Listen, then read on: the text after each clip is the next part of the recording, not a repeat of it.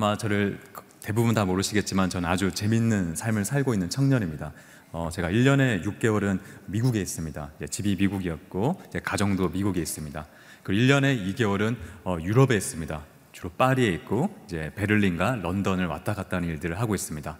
그리고 또 1년에 2개월은 아프리카에 있습니다. 주로 여름에 있는데요. 7, 8월은 항상 아프리카 동부 아프리카인 케냐에 있습니다. 그리고 한두 달 정도 이렇게 한국에 들어오는데 어, 지금 이 시기가 여러분들 만날 수 있는 시기고 그리고 제가 어, 이 예배를 너무 사모하게 되었나 봐요. 원래 다른 일정이 있었는데 어, 좀 일찍 앞당겨서 어제 막 한국에 이제 도, 도쿄에서 오게 되었습니다. 어, 제가 이러한 이야기를 하다 보면 어, 그 많은 분들이 야 저 앞에 있는 사람은 어떤 뭐 유학파인가 보다. 해외파인가 보다라고 생각하기 쉬우신데 저는 항상 저를 소개할 때마다 어, 지방파라는 이야기를 많이 합니다. 왜냐면 저는 어, 아마 부산이라는 데를 아실 텐데 어, 부산에 영도라는 섬이 있어요. 그 영도라는 섬에서 저는 태어났고 초등학교, 중학교, 고등학교도 다 그곳에서 보냈습니다. 어, 저는 그 시골에 사는지는 몰랐어요. 근데 언제 알게 됐냐면 중학교 1학년 때 처음으로 학원이라는 데를 가게 됐는데 이제 버스를 타고 그 다리를 건너서 영도를 벗어나서 그 시내에 가서 학원을 가니까 학원에 그 중학교 1학년 친구들이 모여서 서로 어느 동네에서 왔는지 이야기를 하는 거예요. 제가 그 영도에서 왔다고 하니까 다 놀라면서 물어보는 말이 어, 영도에 전기가 들어오네요. 그래서 그때 알았습니다. 저는 전 세계 모든 아이들이 당연히 학교 끝나면 학교 앞에 있는 바다에서 다 수영하는 줄 알았어요. 그 당연히 이제 모든 교회 앞에는 이제 바닷가가 있고 주일학교 끝나면 다 거기서 이제 물고기도 잡고 그렇게 하는 줄 알았는데 저만 굉장히 이제 그 어촌에 작은 곳에 살고 있었던 거예요. 그것 때문인지 모르겠는데 저는 그 예수님의 제자 중에 그 어, 촌이죠 어부 출신인 베드로가 가장 좋습니다. 그래서 항상 어릴 때부터 그 베드로 말씀을 보게 되고 보면 같이 살고 있는 어른들과 굉장히 비슷한 성격이에요. 말보다는 행동이 먼저 앞서시고 아주 이제 그 열정이 넘치는 모습을 볼 수가 있는데요. 어, 그것 때문인지는 모르겠지만 전 중고등학교 때 굉장히 공부를 열심히 하려고 했어요. 그때 기도 제목은 하나였습니다. 하나님, 공부 열심히 할 테니까 영도를 벗어나게 해주세요. 이 부산이라는 데를 벗어나고 경상남도를 벗어나서 좀 저를 좀 북쪽으로 보내주세요. 그 소위 말하는 어떤 성공이라고 불리는 명문대학교 쪽으로 제가 갔으면 좋겠습니다가 저의 기도 제목이고 공부도 굉장히 열심히 하였습니다. 어, 수능이 끝났어요. 결과가 어떻게 됐을까요? 네, 하나님이 기도 제목을 절반만 들어주셨어요. 영도라는 데를 벗어나고 경상남도를 벗어났는데 어, 경상북도 포항 그 저기 남성지라는 제가 살던 보다 더 시골인 곳을 산 중간에 있는 대학교로 저를 이제 가게 된 거예요. 가게 됐는데 어 그 제 인생은 거기서 이제 큰 터닝 포인트를 맞이하게 됩니다. 어, PPT를 보시면 어, 그 학교의 슬로건이 Why not change the world? 해서 세상을 변화시키자. 왜 세상을 변화시키지 않는가가 그 학교의 슬로건인데 이게 너무 진지한 거예요. 요즘 젊은이들 말로 핵진지한 거예요. 수업을 들으러 가면 교수님들이 다 세상을 변화시키라고 얘기합니다. 그리고 그 당시 때는 또 산 중턱에 있다 보니까 어, 도로도 발달되어 있지 않아서 1학년, 2학년은 무조건 의무 기숙사 생활을 했어야 됐어요. 그래서 그 기숙사를 들어갔는데 기숙사 정문에 크게 쓰여져 있습니다. Why not change the world? 세상을 변화시켜라. 기숙사 문을 열면 층간 계단에 쓰여져 있어요. Why not change the world? 세상을 변화시켜라. 기숙사 방문을 열어도 Why not change the world? 책상에 앉아도 세상을 변화시켜라. 이 문구가 쓰여져 있는 거예요. 굉장히 부담스러웠습니다. 와, 나 혼자 밥 벌어 먹고 살기 힘든 이 시대에, 무한 경쟁 시대에 왜 자꾸 세상을 변화시키라고 할까? 너무 불안한 거예요. 하지만 잘 아시겠지만 한국 교육의 힘은 놀랍잖아요. 1년, 2년, 3년, 4년 다니다 보니까 세뇌를 당한 거예요. 대학을 졸업할 때쯤에 그래, 내가 이 시골 대학, 이 지방 대학만 졸업해봐라. 20대 중반이니까 열정이 넘칩니다. 이 부조리해 보이고 불평등한 세상을 내가 이 대학만 졸업하면 다 변화시키겠다라는 꿈을 가지고 대학을 졸업하고 간 데가 어, 군대라는 곳이었습니다.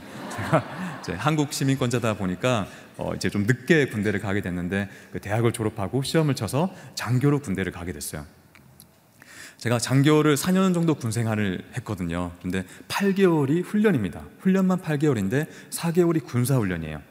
이 4개월 군사 훈련 동안 성적이 좋으면 좋은 부대를 좋은 부대를 가게 된다는 거예요. 정말 열심히 훈련에 임하고 정말 열심히 기도했습니다. 그때 기도했던 제목은 한 가지입니다. 주님, 저를 주류로 보내주세요. 저는 태어난 것도 지방, 대학도 지방, 군대만큼은 군대만큼은 소위 말하는 어떤 mainstream, 주류 쪽으로 너무 가고 싶은 거예요. 제가 육군 장교였으니까 육군에서 주류는 어디였겠어요? 육군 본부, 국방부, 거기로 좀 제발 보내주세요가 제 기도 제목인데 이게 기도만 열심히 한 게 아니라 열심히 훈련했어요. 그 주말마다 시험을 보거든요. 어떤 작전이나 뭐 어떤 군사 명칭 시험을 보면 그 밤 10시에 군인들은 다 자야 되는데 몰래 그 책을 들고 나와요. 화장실로 갑니다. 유일하게 불이 나오는 거.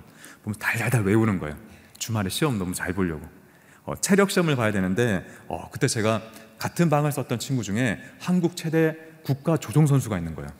요즘 말로 그 억강이라고 어깨 깡패인 거예요. 와, 그래서 제가 그 친구한테 부탁을 했더니 와, 그 친구가 3개월 동안 저를 투쿤을 시켜줬습니다.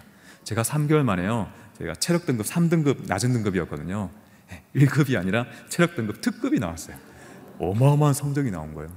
1000명의 장교 후보생 중에 정말 엄청난 성적이 나왔습니다.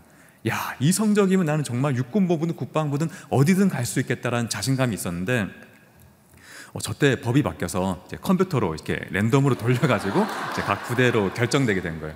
근데 좌절하지 않았습니다. 낙담하지 않았어요. 왜냐하면 하나님은 컴퓨터도 주관하실 거라는 생각이 들었습니다. 와, 응? 두드리라 열릴 것이다. 누가 사랑하는 아들이 떡을 달라고 하는데 돌을 던지겠느냐.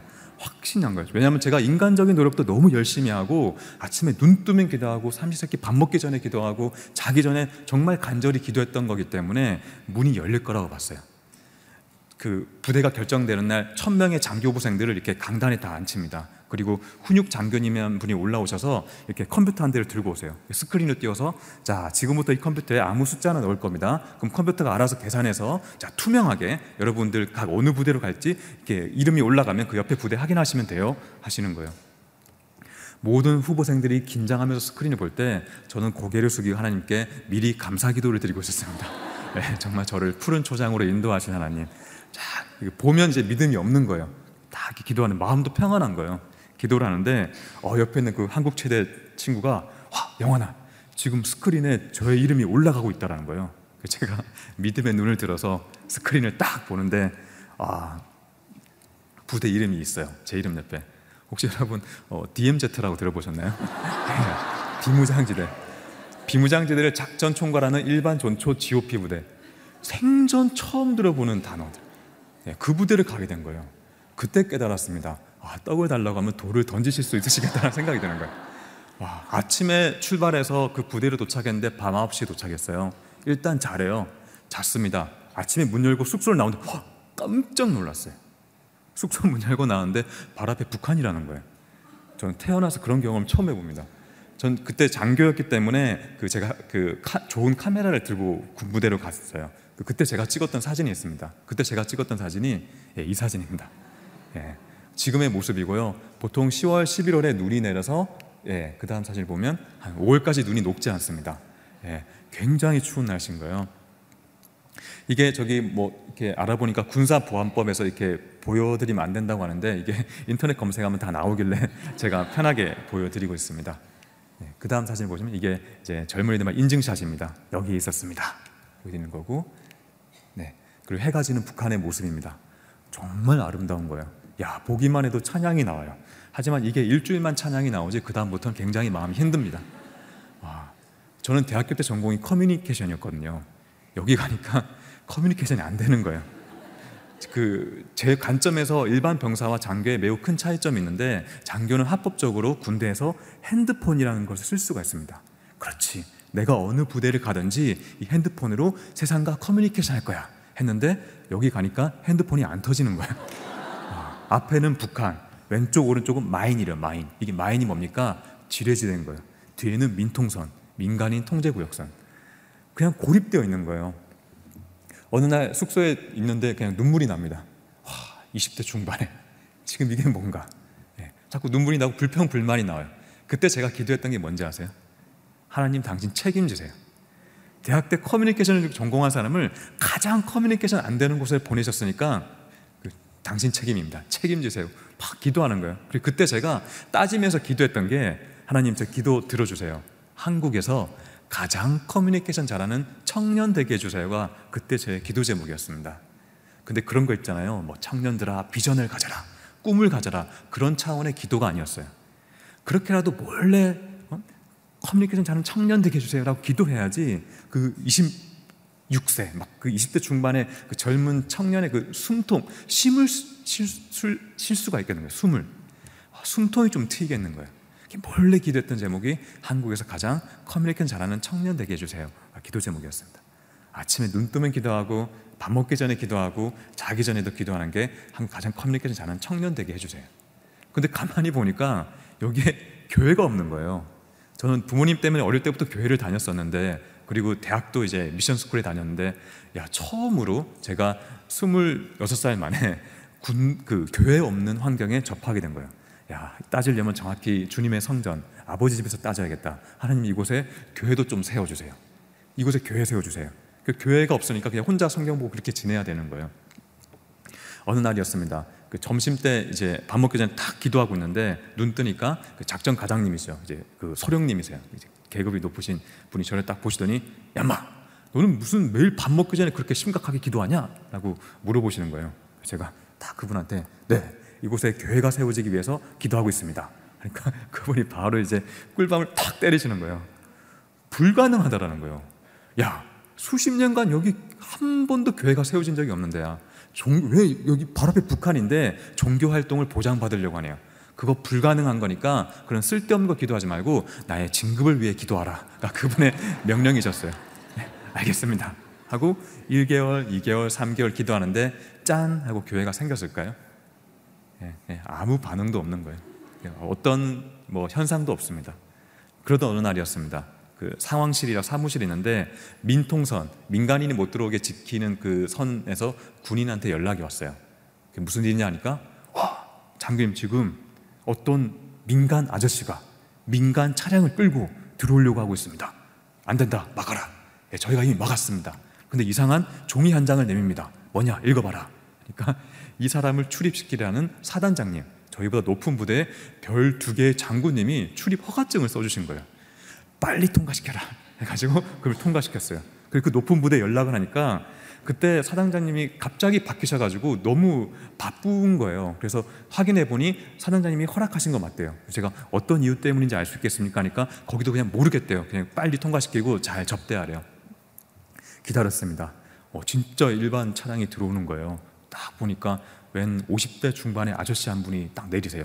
제가 가가지고 어, 실례지만 어떻게 오셨습니까? 근데 그분의 첫 마디가 뭔지 아십니까? 저는 이곳에 교회를 세우기 위해 왔습니다. 깜짝 놀란 거예요.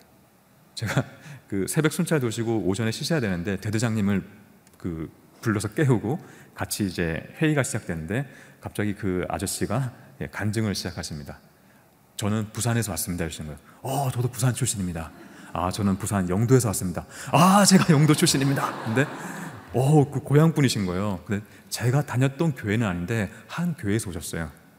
그 교회 권사님들이 새벽에 기도를 하는데 자꾸 부담감이 든대요. 이게 하나님 음성 같아. 너희 교회는 교회를 세워라. 너희 교회는 교회를 세워라. 권사님들이 너무 부담이 되니까 권사님들이 모이셔가지고 집사님 한 분을 부르셨대요. 그게 그분이에요. 건축하신 집사님. 우리 권사회가 돈을 모을 테니까 집사님은 교회 하나 세워주세요. 아니 권사님 어디다 교회 세웁니까? 아 그건 모르겠고 우리가 교회를 세워야 될 것 같으니까 돈 모을 테니까 교회 세워주세요. 집사님이 여기저기 알아보시다가 군 부대에 연결이 되신 거예요. 근데 정말 신기하죠. 저희 부대를 관할하는 그 사단 그 사단장님 별두개 장군님이 굉장히 독실한 불교 신자세요. 그분이 오시기 일주일 전에 바뀌는 상황이 아닌데 그분 훨씬 더 많이 남으셨는데 임기가 갑자기 독실한 크리스천 장로님으로 바뀌셨어요. 그리고 그분이 오신 그래서 정신이 없었던 거예요. 저희 사당장님이 쭉 보시다가 어 여기 최전방에 교회가 없으니까 그곳에 교회를 세워 주세요 하고 출입증 써서 보내 주신 거예요. 할렐루야. 네, 네 우리 하나님께 네. 교회가 세워집니다. 네, 제가 너무 신기해서 사진을 찍었습니다. 네, 교회가 세워지면 집 뒤에 다 북한인 거예요. 그리고 저희 사단장님이 매주 주일마다 그 강원도에 계시는 목사님 한 분을 출입 허가증을 쓰셔서 그분이 매일 아침 오셔서 설교를 하실 수 있게 해주셨어요. 예, 그리고 이제 교회를 예배를 드리지 못했던 크리스천 청년 군인들이 새벽 순찰을 끝내고 와서 예배를 드립니다. 첫 예배 드리는 날 목사님이 설교를 끝내시고 축도를 하시는데 눈물이 나는 거예요. 이 뒤에 이 건장한 청년들이 다 이제 고개를 숙이며 예배를 끝, 끝내면서 축, 축도를 기도를 드리고 있는데 제가 그때 찍었던 사진입니다. 네. 어, 제가 했던 곳이 그 워낙 접전 지역이어서 그 많은 우리 동족들이 이제 피를 흘린 곳입니다. 그래서 아직도 비가 내리면 여기저기서 이제 순찰 도던 군인 친구들이 연락을 해요. 가면 다 유골들이 드러나 있고, 그럼 거기 우리 남한, 북한, 어, 중국 사람들이 그 많은 유골들이 드러나고 있습니다. 저희 사단장님이 우리 민족의 아픔이 있는 그곳에 최초로 하나님의 집이 세워진다고 해서 그 교회 이름을 그 명에서 보내주셨어요. 여호와 샬롬 교회. 이제 이곳은 하나님의 평강이 가득할지어다. 할렐루야. 네. 그래서 제가 이 강연을 몇 개월 전에 어느 대학교인가에서 했거든요. 끝났는데 어떤 친구가 저한테 오더니 저번 달에 군대 전역했대요. 그리고 여호와 샬롬 교회 군종병이었대요. 자기가 너무 신기했대요. 왜 이곳에 교회가 있지? 이제 제가 알았습니다. 이러는 거예요. 네. 어, 더 놀라운 것은 그 몇 개월 전에 그 쓸데없는 거 기도하지만 하여튼 꿀밤 때렸던 그 소령님이 저한테 오시더니 제 손을 꼭 잡으세요. 꼭 자기의 진급을 위해서 기도해달라고 하시는 거예요. 네. 보신 거예요. 네. 불가능한 거를 보신 거예요. 네. 됐습니다. 어, 근데 참 사람 마음이 간사합니다. 너무 행복한 거예요. 와, 1개월도 한 거예요. 1개월도 한 거예요. 불평, 불만이 나요. 여전히 커뮤니케이션 안 되는 것. 뭐 인터넷, 와이파이, 요즘 젊은 사람들 없으면 안 되잖아요. 아무것도 안돼 고립된 곳에 있으니까 너무 힘든 거예요. 하나님 저 좀 커뮤니케이션 하게 해주세요. 커뮤니케이션 잘하는 청년 되게 해주세요. 당신이 책임지셔야 됩니다. 그러다 어느 날이었습니다. 굉장히 머리에서 띵 하더니 굉장히 엉뚱한 아이디어 하나가 떠오른 거예요. 엉뚱한 아이디어. 그게 뭐냐면 내가 이 최전방에 대학을 세워야겠다. 대학. 실제 대학 건물을 세우지 못하니까 상상의 대학을 세워야겠다. 이 시대의 젊은이들이 들으면 좋겠다는 수업들을 쫙 만들어서 대학을 내가 세우니까 내가 대학 총장이 되는구나 라는 생각이 드는 거예요. 야, 아무리 젊어도요, 이렇게 그 고립된 곳에 있다 보면 사람이 점점 과대망상을 하기 시작하는 거예요. 예. 제가 왜 이 생각을 했냐면 그 군인 친구들이 들어오면 제가 장교다 보니까 면담을 하거든요. 면담을 하는데 최전방이다 보니까 아주 건장한 친구들이 들어옵니다. 근데 면담을 하면 속이 다 그 문드러져 있는 거예요. 너무 아픔이 많아요. 또그 당시 때 유행했던 책이 그 아프니까 청춘이다라는 책입니다. 진짜 얘기해봤는데 너무 다 힘든 거예요. 예, 세상을 어떻게 살아갈 그 어떤 꿈도 없고 그냥 자기 환경만 바라보면서 이렇게 자기를 낮게 보는 거예요. 와, 이 친구들한테 야 청춘이니까 힘내, 어, 아프니까 청춘이야라고 그런 희망 메시지는 의미가 없는 거예요. 이 친구들이 군대 전역하면 실질적으로 세상을 살아갈 수 있는 노하우가 집결된 그런 멋진 대학을 하나 세워봐야겠다. 그래서 실용적인 대학에서 제가 뭐 리더십, 자기 개발, 국제적 인재가 되는 법, 뭐 그 외국어 잘하는 법 수십 개의 수업을 만들고 각 수업마다 최고의 교수들을 임명했습니다. 예를 들면 리더십 같은 경우에는 GE 코리아 회장 하시고 인천국제공항 회장님이신 이채욱 회장님을 교수로 딱 임명했어요. 그분은 저를 모르지만 저는 그분을 알고 있거든요. 상상 속이니까 마음껏 세울 수가 있는 거예요. 임명할 수가 있는 거예요. 국제적 인재가 되는 법에는 미국 동부 세계 무역센터의 수석 부총재가 한국계 사람인 거예요. 데이비드 리.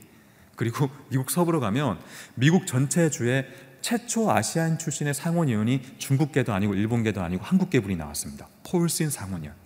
감히 만날 수 없는 사람들을 외국어 잘하는 법에는 일곱 개 언어를 아는 그 저기 CIA 특수 요원이 있어요. 이런 분들 쫙 하고 아 요즘 젊은이들 너무 부정적이야. 긍정적인 마인드도 심어야지. 수업이 긍정이라고 했어요. 긍정이 자, 그 수업은 누구한테 맡겼을까요? 예, 그 당시 때 엄청 유명하셨던 조엘 오스틴 외국인 교수도 한 명 있어야겠다. 그래서 딱 앉히는 거죠. 재밌는 건 신뢰라는 수업이 있었습니다. 신뢰. 그 어떤 넓은 인맥도 중요하지만 그 막 한 불신이라 불리는 이 사회에서 그 일대일로 만나면 그 믿음을 줄 수 있는 관계를 배우고 싶은 거예요. 신뢰라는 수업은 한국에서 누가 제일 잘 가르쳐 줄 수 있을까? 근데 떠오르는 사람이 없어요. 어, 신기했던 것은 제가 이 최전방에 군 생활할 때요. 혹시 장혁이라는 영화 배우 아세요? 장혁이랑 같이 군 생활을 했습니다. 어, 제가 장교는 일주일에 두 번, 세 번 밤샘 근무를 하면 병사가 보조 근무를 서요. 제가 밤을 새면 일주일에 한 번씩 장혁이랑 친구 같이 밤을 샙니다. 어, 밤을 새야 되는 거예요. 그러니까 굉장히 많은 대화를 나눴는데 그 저는 그때 온갖 연예계 behind story를 그때 다 들었어요. 예, 어떤 그런 이야기를 뭐 어딘 청담동 압구정 이런 데 들은 게 아니라 강원도 최전방에서 들었습니다. 그러면서 이런저런 이야기를 듣는데 그때 장혁이 어떤 이야기를 했었냐면 젊은 영화인들이 문제가 생기고 스캔들이 나면 가장 먼저 찾아가는 정말 신뢰하는 선배 영화인이 있다라는 거예요. 와 누구냐 물어보니까 배우 안성기 씨 아시죠? 배우 안성기 씨라는 거예요. 굉장히 궁금했습니다. 제가 그 왜냐하면 어릴 때 TV를 보면 그 안성기 씨가 이렇게 커피 간, 커피를 간고 왔는데 커피를 들고 나오시거든요. 어릴 때부터 그 커피를 사야 될 것 같은 부담감이 있었어요. 그분은 이렇게 이마에 신뢰라고 써 있는 분이잖아요. 와, 대중하고의 어떤 커뮤니케이션도 신뢰인데 그 빡빡하다라는 일터 현장에서도 신뢰를 가지고 있는 게 너무 궁금한 거예요. 한국에서 신뢰라는 수업은 배우 안성기 씨가 가장 잘 가르쳐 줄 수 있겠구나라는 생각이 들었습니다. 수십 명의 교수들을 임명하고 여기서 끝난 게 아니라 각 그 교수님들마다 교수 초빙 편지를 쓰기로 결정합니다. 그런데 문제는 최전방이다 보니까 종이를 구하기가 쉽지 않은 거예요. 어, 편지지도 그때는 구할 수 없었는데 아, 어디 어디서 구하지 했는데 어느 날 아침에 군인들은 매일 아침 밥을 먹을 때 우유가 나오거든요. 그 우유 곽을 가만히 보니까 우유 곽이 종이인 거예요. 예, 마시고 잘라서 깨끗하게 씻어서 펼쳐서 말리니까 완벽합니다. 이게 밖에는 축협 우유 써 있는데 안에는 깨끗하게 흰색으로 코팅되어 있는 우유 담던 통이니까요. 거기다가 편지를 썼어요. 안녕하십니까? 저는 최전방에 있는 누구누구인데 여기는 인터넷도 안 되고 핸드폰도 안 되고 세상과 커뮤니케이션이 뚝 단절되어 있지만 저는 이채욱 회장님 당신과 조엘 오스틴 당신과 배우 안성기 씨 당신과 커뮤니케이션 하고 싶은 열정 있는 청년입니다. 이 열정 있는 청년이 세운 열정의 대학 우유곽 대학의 교수님이 되어 주세요라고 쓰는 거예요. 그다음 제가 그때 얼마나 진지했냐. 우유곽에 편지 적었다고 대학 이름은 우유곽 대학으로 정했는데요. 영어 이름도 있어요. MCU, Milk Carton University. 그래서 제가 어, 대학 로고도 만들었습니다. 그때 만들었던 우육각 대학 로고가 이거예요. 네. 이 우육각 대학의 교수님이 되어주세요. 이 우육각 대학의 교수님이 되어주면 간단합니다. 저를 20분간만 만나주세요. 저를 20분간만 만나주시면 한 가지 주제를 가지고 당신에게 물어볼 겁니다. 왜? 이 주제를 당신이 가장 잘 가르쳐 줄 수 있는 사람입니다. 저를 만나 주십시오. 한 장, 두 장 적는데 갑자기 평소 친했던 그 병사 친구들이 저를 조금 피하는 기운이 느껴져요. 네. 거기까지는 괜찮았습니다. 문제는 새벽에 순찰을 탁 끝내고 그 대대장님이 들어오셨는데 제가 그 이걸 쓰고 있었거든요. 근데 연애 편지 쓴지 아시고 야마 너 뭐해? 하고 딱 오시더니 탁 뺏어서 보시는 거예요. 근데 그분이 굉장히 그 밝게 보셨거든요. 근데 굉장히 무서운 분이셔가지고 조마조마하게 긴장하고 있는데 아 그분이 막 웃으면서 보시다가 점점 표정이 어두워지시는 거예요. 그럴 수밖에 없는 게 편지 내용이 내가 대학 총장이네 나를 만나달라. 그러니까 이게 무슨 내용인지 이상하잖아요. 근데 와, 큰일 났다. 그 굉장히 혼내실 것 같다. 그래서 가만히 있는데, 아, 그때 대대장님께서요, 그 큰 손으로 제 등을 두드리시는 거예요. 최영환 장교 훌륭하대요. 열심히 하랴. 대신 내가 부탁할 게 있는데 네가 여기서 자살만 하지 말았으면 좋겠다고 하시는. 네. 불안하신 거예요. 너무 불안하신 거예요. 매주 주말마다 주간에 장교들 회의하는데 제가 다이아몬드 하나 가장 낮은 계급의 장교거든요. 두 개, 세 개 분들 모아놓고 대대장님이 화가 나셔가지고 막 혼내시는 거예요. 너희들 말이야. 어? 최영환 장교 새로 왔는데 아무도 관심 안 가져주고 말이야. 와, 이제부터 최영환 장교 절대 혼자 밥 먹게 하지 말고 절대 화장실, 화장실 가게 하지 말고 어? 무조건 같이 가고. 와, 네. 제가 그때 별명이 관장이었습니다. 관심 장교. 그래서 어, 회의가 빨리 끝나길 바랬거든요. 와, 난 이제 이거 회의 끝나면 정말 난 선배 장교들한테 죽었다 했는데 회의 끝날 때쯤에 대대장님이 아 맞다 너희 매일 아침 우유 마시지 그 우유곽 절대 버리지 말고 얘 다 줘 해가지고 하루에 열 몇 장의 우유곽이 오는 거예요 네, 감사했던 거는 제가 우유곽에 편지 적을 때 그 누구도 방해하지 않았습니다 10장, 20장, 3개월, 4개월, 70장, 80장, 100장 넘게 적었어요 100장 넘게 적다 보니까 제가 그걸 보낼 때가 된 거예요 휴가를 오랜만에 나오게 됐습니다 자, 인터넷 검색해 보니까 그 어떤 이채욱 회장님 뭐 자택 주소 이런 게 나올 리가 없잖아요. 어디 어디 회장 비서실, 홍보실 이런 다 받아 적어 가지고 우표 잔뜩 사 가지고 가지고 왔어요. 그리고 이제 편지지를 보내기로 결정을 하는데 어, 제가 어릴 때부터 교회를 다니다 보니까 그 배운 게 있잖아요. 예, 편지지를 모아서 제가 안수기도를 합니다. 아니 이 편지지가 가는 곳마다 그 일단 비서님과 홍보 담당자 분들의 마음을 움직여 주시고 회장님이 이 편지를 딱 보는 순간 마음의 감동 감화가 일어서 저를 만날 수 있게 하시고 저는 그분들의 노하우를 잘 모아서 이 시대에 졸고 있는 청년들이 있다면 깨울 수 있고 죽어갈 수 있는 죽어가는 청년들이 있다면 진짜 실질적으로 살릴 수 있는 어떤 좋은 책을 내고 싶습니다. 하나님 역사하여 주시옵소서. 다딱 기도하는데 몇 개월 동안 그 인간적인 노력을 열심히 하다 보니까 그걸 보내 생각하니까 가슴이 뭉클한 거예요. 뜨거워요. 와, 눈물이 나기 시작합니다. 감동이 있는 거예요. 와, 이 편지 이제 가는구나 하는데 제가 기도하는데요. 그때 어, 갑자기 마음속에서 정말 세밀한 음성 하나가 들리는 거예요. 보내지 마라. 깜짝 놀랐습니다. 헷, 헷갈리는 거예요. 이게 소위 말하는 어떤 부모님으로 듣는 어떤 하나님의 음성인가? 아니면 나의 큰 꿈을 방해하려는 어떤 사탄의 계략인가? 아니면 나의 개인 잡생각인가? 너무 헷갈리는 거예요. 그런데 기도하면 기도할수록 주신 죄가 스탑. 가만히 있으라.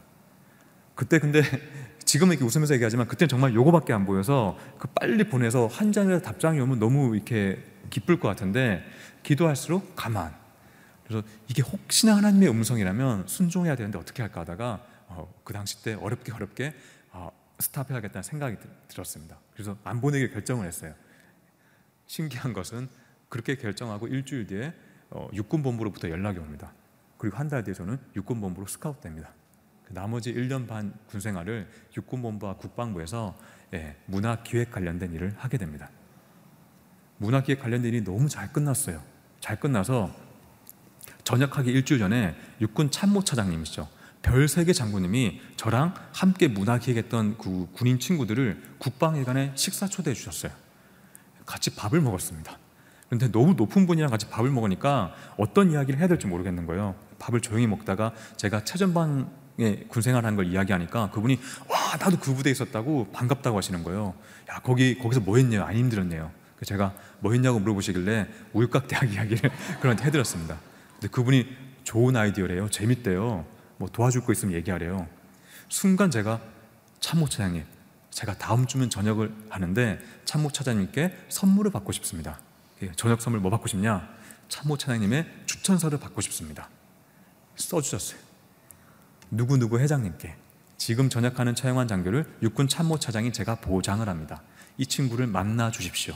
이 친구를 만나 주신 것은 우리 60만 군인들을 위한 길이고 나아가서 대한민국 젊은이들의 미래를 위한 길입니다. 대한민국 육군 참모차장 한민구 장군대도 육군본부 직인 딱 원본을 저한테 주시더니 앞에 회장님 이름만 마음껏 바꿔서 보내래요.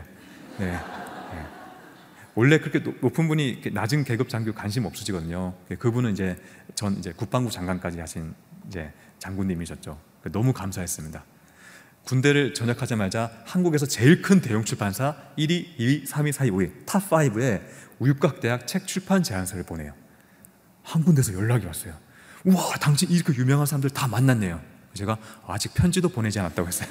그러면 그 편집장님이 연락 주셨는데 그러면 편지 보내고 나서 그분들 진짜 만나고 나서 책을 내도 된다라는 그런 동의를 받고 나서 그러면 그때 책을 내보세요. 제가 그리고 그 전화를 받고 우유값 편지를 다 보냈습니다. 결과가 어떻게 됐을까요? 네, 제가 아까 언급한 분들을 전부 다 만났어요. 네. 네. 그 다음 장, 네. 그 다음 장을 보시면, 네. 아, 제가 우유곽에 썼던 편지입니다. 네. 이게, 예, 배우 안성기 씨랑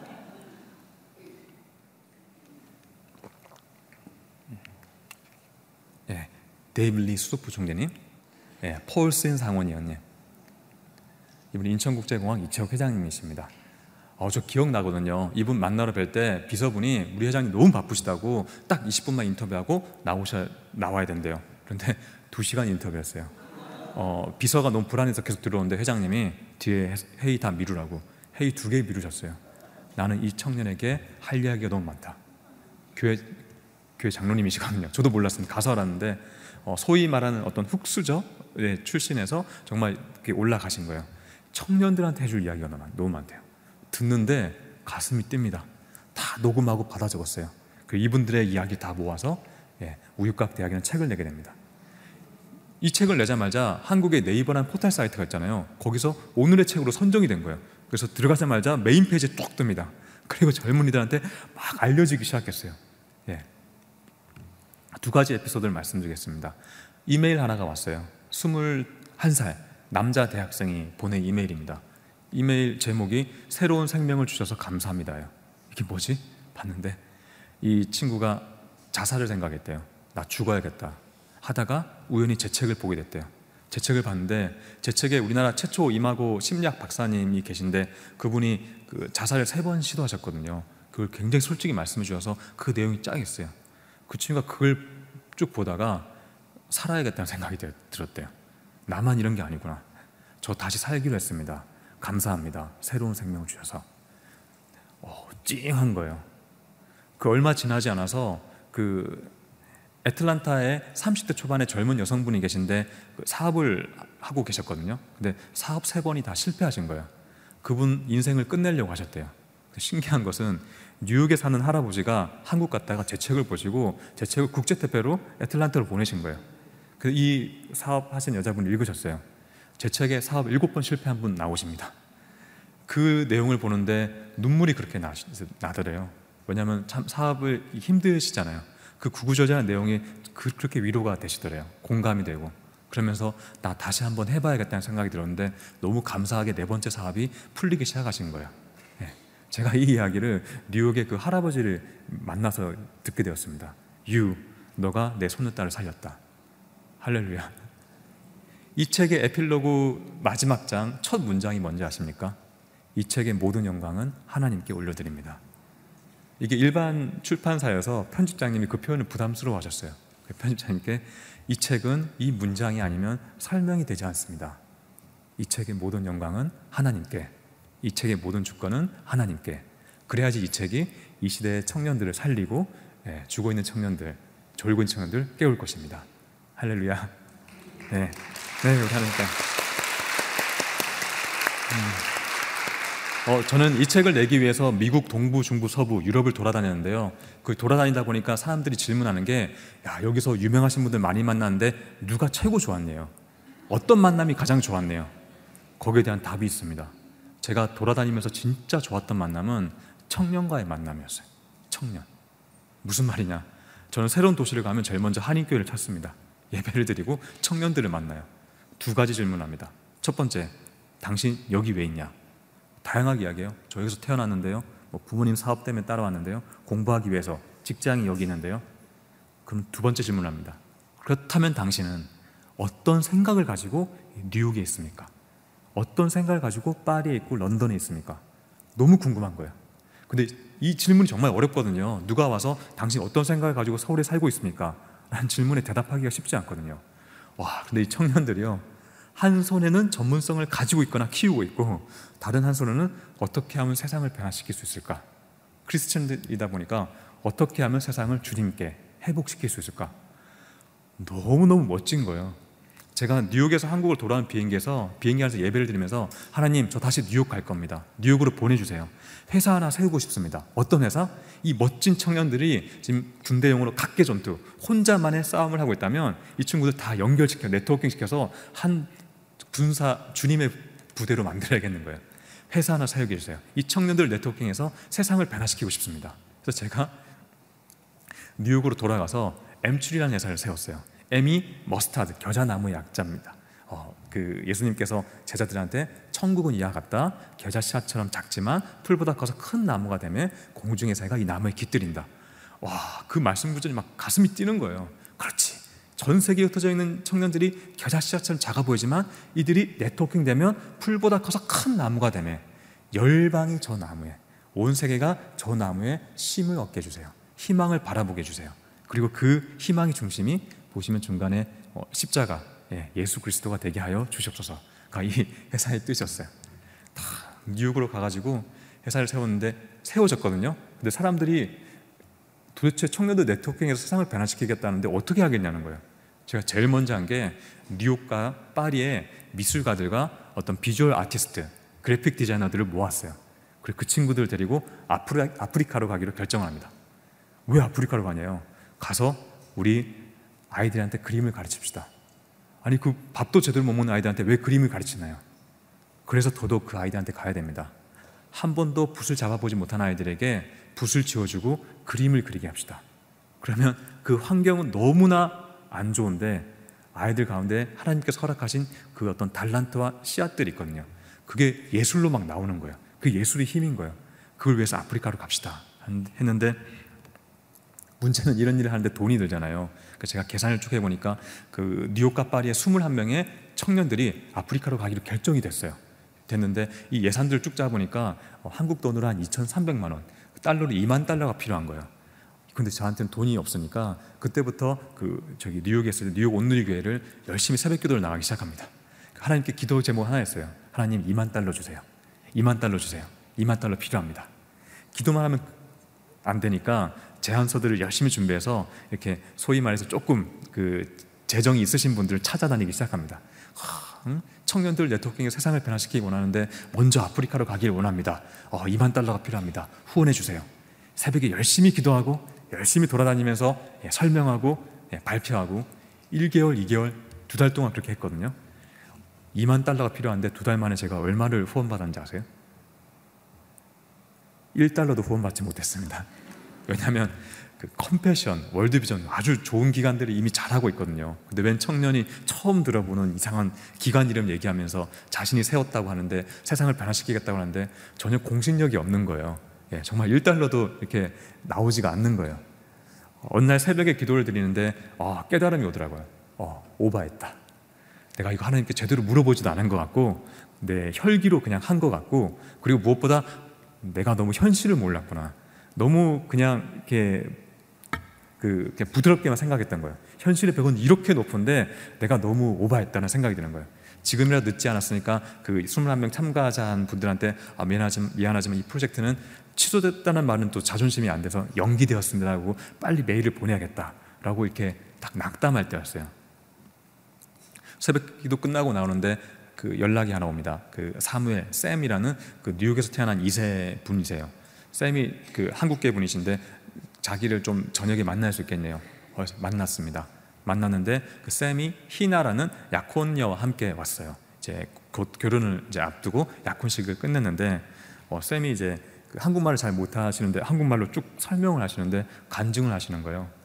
나는 부모님 때문에 뉴욕에서 태어났고 부모님이 어렵게 어렵게 사업을 이끌어 나가시는데 집에 조금만 돈 생기면 헌금하시고 조금 돈 생기면 그 히스패닉 가난한 사람들을 도왔대요. 어릴 때 그게 너무 싫었대요. 자기는 항상 자기도 가지고 싶은 게 있고 뭐 하고 싶은 게 있는데 우선순위가 자기가 아니었대요. 야, 저런 부모님이 믿는 하나님은 난 안 믿을 거야. 하고 10대 중반에 가출하셨대요. 그리고 교회를 안 나가기 시작하셨답니다. 25살, 20대 중반에 이 쌤이 예수님을 인격적으로 만나요. 그때 쌤의, 쌤의 기도 제목이 뭐였냐면 하나님, 저도 우리 부모님 같은 믿음의 가정을 꾸리게 해주세요. 그러니까 기도 제목이 된 거예요. 그래서 매주 주일마다 미리 그런 배우자 주심 감사합니다. 미리 그런 가정 주심 감사합니다. 멋진 배우자 주세요 해서 감사 헌금을 매주 조금씩 한 거예요. 5달러, 10달러, 5천원, 만원 매주 하신 10년이 지났습니다. 35살이 돼서 목사님 자제분을 만나게 된 거예요. 희나. 그 두 사람이 결혼하기로 결정하고 약혼식이 됐습니다. 그 얘기된 거예요. 내가 당신 같은 여자를 만나기 위해서 10년 동안 내가 헌금을 모았어. 어디다가 헌금할까? 두 사람이 기도하는데 동일하게 너희들은 차영환이라는 청년을 찾아가라. 그때 막 비전 말하고 돌아다녔던 온 거예요. 미국은 수표 한 장 딱 주면 그 쓰면 돈이 되잖아요. 저한테 수표를 한 장 내밀면서 이거는 우리 돈이 아닌 하나님의 돈입니다. 네, 사용하세요. 그래서 수표를 봤는데 수표에 정확하게 2만 달러가 적혀져 있는 거예요. 깜짝 놀랐습니다. 받을 때는 너무 경황이 없어서 그 몰랐는데 집에 와서는 그게 신기한 거예요. 막 사진 찍고 난리가 났어요. 네. 네. 그때 찍었던 사진입니다. 네. 2만 달러. 네. 그래서 첫 프로젝트가 진행되게 되는데요. 이 프로젝트 이름이 Brush with Hope, Hope 희망의 브러쉬, 붓질, 그림 그리기예요. 아이들한테 그림을 그리는데 아이들 정말 속에 있는 것들이 나오기 시작하는 거예요. 네, 아이들 그림 입니다. 네, 너무 색감을 잘 사용하고요.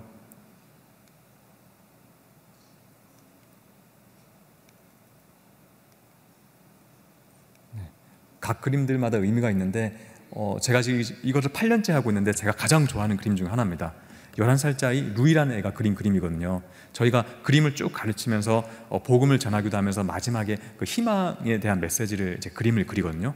이 친구가 희망에 대해서 그리다고 하니까 농농농 하더니 자기는 마지막 그림에 대한 작품 어떤 컨셉을 생각해 왔대요. 어 그러면 그걸 그려보래요.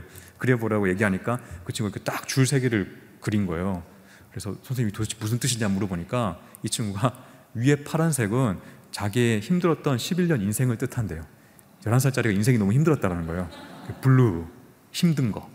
중간에 초록색은 지금 그림 배우는 게 재밌대요. 그래서 초록색. 자기한테 재밌는 색깔은 초록색이래요. 밑에 yellow. 앞으로의 자기의 밝은 미래라는 거예요.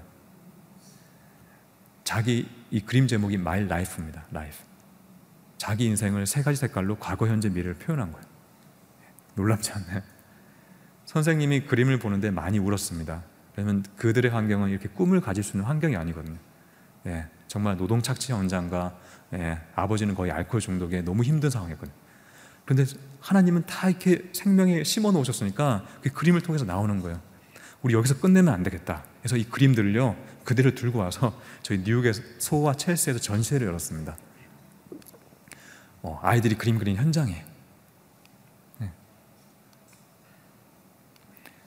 애들이 얼마나 그 자유롭냐면 예, 종이를 안 주면 얼굴에다 그립니다. 예. 이건 설정 사진입니다. 예. 이게 뉴욕 첼시에서 전시했을 때 전시회 포스터예요. 아, 우리 불쌍한 아프리카 아이들 그림 보러 오세요가 아닌 예. 정말 세상적인 시각으로는 blue, 우울하나 이들 마음속에 어떤 희망이 꿈틀거리고 있는지 그 희망 메시지를 보러 오세요가 저희 전시회 컨셉이었습니다. 그 전시회 저희가 전시회를 진행하는데 정말 많은 사람들이 오는 거예요. 정말 많은 사람들이 오는 거예요. 왜 이렇게 많은 사람들이 올까? 왜 이렇게? 제가 인터뷰를 하는데 놀랐습니다. 아마 이 서울도 마찬가지일 거예요. 현대 도시를 살아가는 뉴욕 사람들이 hopeless, 오히려 희망이 없는 거예요. 그 희망 없이 살아가요. 전시회장 왔는데 저 멀리 밥 한 끼도 제대로 못 먹는 아이들이 희망을 그리고 있잖아요. 그 메시지가 전달되니까 소위 말해서 힐링이 이루어지는 거예요. 저희 슬픈 그림 하나도 없거든요. 사람들이 보다가 울어요. 다가오니까. 그때 깨달았습니다. 이거 예배구나. 이거 예배구나. 저희 10시부터 전시 시작하면 스탭들이 아침 9시에 모여서 저희 갤러리에 이제 손을 잡고 저희가 기도합니다. 하나님, 교회 문턱을 한 번도 넘어서지 못한 사람들, 왔다 갔다 하는 많은 사람들이 갤러리에 옵니다. 여기서 하나님이 허락하신 메시지가 선포될 겁니다. 그들은 알지도 모르겠지만 이곳에 들어온 순간 예배하게 하여 주옵소서. 아무도 예배하지 않는 이 문화 집중지한 첼시라는 곳에 저희가 예배합니다. 함께 하여 주옵소서. 예, 사람들이 오기 시작하는 거예요. 패션하는 사람들도 모였어요. 미술 하다 보니까 왜 우리도 우리의 재능으로 섬길 수 있다 해서 아프리카 가서 아프리카 아이들한테 패션을 가르쳤습니다. 예. 제가 다음에 또 기회가 되면 이건 길게 설명을 드리겠습니다. 패션을 가르치면서 마지막 날에는 자신들이 직접 만든 옷으로 패션쇼를 열어요. 예, 다 자기들이 만든 옷이에요.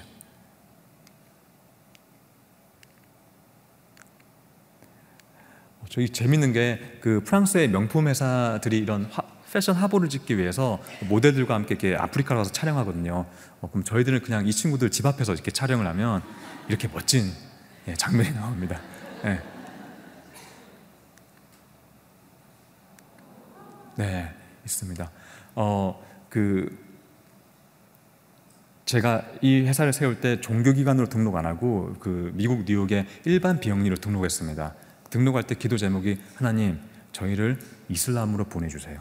이슬람 국가로 들어가게 해주세요. 종교기관은 들어가지 못하니까 그 기도 제목이었어요. 그런데 몇 번 시도했는데 잘 안 되는 거예요. 그 이유는 저희 M7이라는 기관이 너무 영세하고 작다 보니까 거기 이렇게 별로 인정을 못 받는 거예요. 인정 받아야지만 가서 좋은 일을 할 수가 있더라고요. 그 기도 제목이었는데 정말 신기하죠. 그 왼쪽에 보시는 게 유엔 기관인데 어, 6년 전에 유엔 본부 미디어 팀을 저희 쪽으로 파견을 보냈어요. 저희 프로젝트를 다 촬영해서 저희가 유엔 뉴스에 굉장히 크게 나왔습니다. 예, 6분 동안 저희 프로젝트에 대해서 소개하는 시간을 가졌어요. 이것 때문에 저희들이 알려지기 시작했어요. 그리고 3년 전에 무슬림 98.5%인 예, 팔레스타인에 우리가 그 땅을 밟게 됩니다. 할렐루야. 예. 예. 예, 히잡을 쓰는 친구들이 그림을 배우게 되고 예, 패션을 배우고 어, 베를린에서 무용 철학하는 친구 와서 댄스를 가르치는데 이 히잡 쓴 여성들이 그 참 원초적인 랭귀지잖아요. 이 그 댄스라는 게 그 멋있게 춤추는 게 아니라 어떤 그 이렇게 댄스로 자신의 걸 표현하는데 많은 여성들이 울어요. 히잡 여성들이. 자기가 이렇게 배우면서 춤추면서 억압된 걸 알았대요. 예, 자유해지기 시작하는 거예요.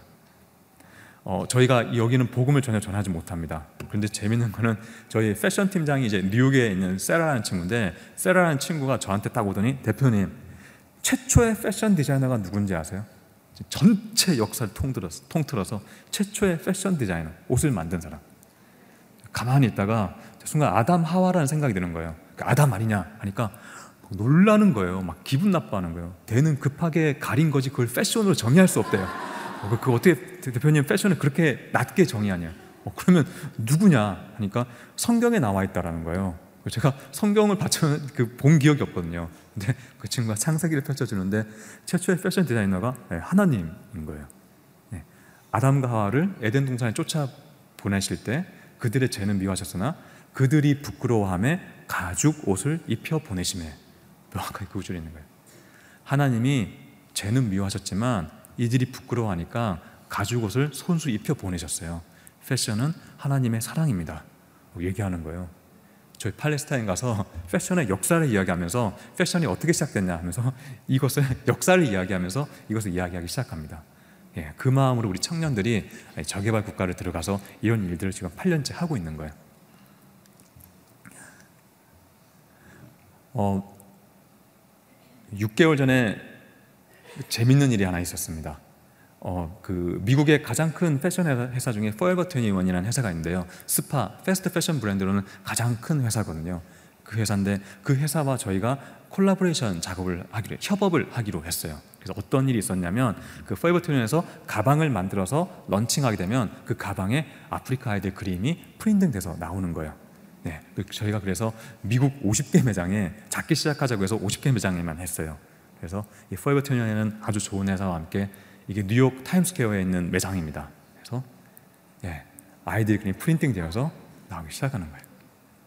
예, 그냥 팔지 않았어요. 옆에 다 의미와 백그라운드와 어떤 메시지가 이 그림에 담겨져 있는지 당신 사는 가방이 그래서 어떤 의미가 있는지를 다 써놨습니다. 네. 네, 사람들이 보기 시작하는 거예요. 제가 이거 그 가장 감사했던 게 뭐냐면 와 교회 문턱을 가지 못했던 넘지 못했던 사람들이 갤러리에서 어, 자기도 모르게 예배를 드리는구나. 네, 이제는 갤러리를 넘어서 사람들이 하나님이 허락하신 그 메시지를 예, 들고 다니는구나. 예, 볼수 있게 할렐루야. 예, 우리의 생각을 뛰어넘어 하나님 역사하시는구나 생각을 하게 되었습니다. 얘기를 마무리하려고 합니다. 어, 오늘 저는 아우로포트라는 주제로 그 마태복음 말씀과 함께 했는데요. 저는 베드로가 너무 멋진 게 제자의 아이덴티티는 정체성은 스승을 쫓아가는 자들이잖아요. 스승인 예수님이 보트 밖에 계셨는데 배 밖에 계셨는데 아무도 나갈 생각을 못 하는 거예요. 예. 베드로가 주님이시면 제가 나가겠습니다. 나다 왔다 하니까 와, 바로 나오는 게 너무 멋있는 거예요. 왜 나머지 제자들은 나오지 못했을까? 풍랑이 거세고 소위 말하는 현실이 너무 만만치 않았을 때 유일하게 현실 감각이 없었던 베드로가 예수님이 나가겠습니다. 나왔는데 그게 너무 멋진 거예요. 그렇지. 나도 그러한 삶을 살아야겠다. 현실이 이렇든 저렇든 예수님 앞에 계시면 무조건 보트 밖을 나와야겠다. 그래서 제가 아우로보트라는 아예 회사를 한국 자체에 차렸어요. 그리고 청년들한테 멤버십을 만들기 시작합니다. 세상을 선하게 변화시키기 원하는 청년들 모여라. 우리 함께 모여서 회의하고 컨퍼런스 가지고 캠페인 열고 함께 해보자. 하고 이것을 지금 한국에서 5년째 하고 있어요. 베드로가 무리를 걷잖아요. 세상 사람들이 그걸 보면 되게 멋있어하는 거예요. 우와, 멋있어. 야, 배, 무리를 걸었어. 저 대박이야. 똑같이 얘기합니다. 와, 저 사람 책 냈어. 대박이야. 많은 청년들이 어떻게 하면 책을 내나요? 하는데 저는 얘기합니다. 베드로가 물 위를 걷고 싶어서 나온 거 아니거든요. 예수님 계셔서 나왔잖아요. 저는 책 내고 싶어서 나, 책을 낸 게 아니라 이 청년들을 살리기 위해서 책을 냈습니다. 하나님 홀로 영광 받으시기 위해서 책을 냈습니다. 와, 어떻게 그 유명한 그 엄청난 회사와 콜라보레이션 했나요? 사람들 그 현상만 바라볼 때 콜라보레이션 한 게 중요한 게 아닙니다.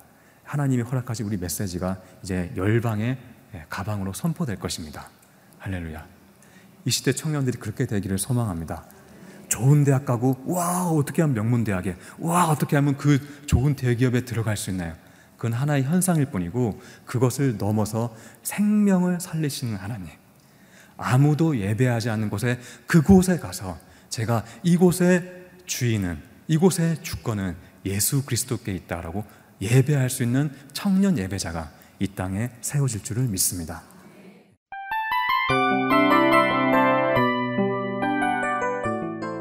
이 프로그램은 청취자 여러분의 소중한 후원으로 제작됩니다.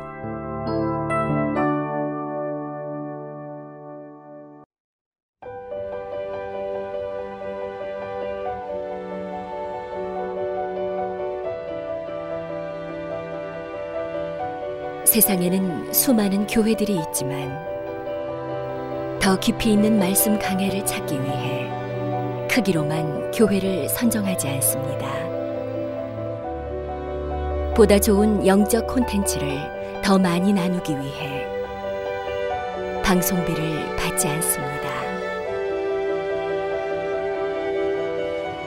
1년 365일 복음만 전하고 싶어서 우리는 광고를 하지 않습니다.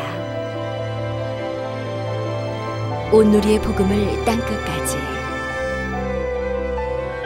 CGN TV와 함께 땅끝 선교사가 되주세요.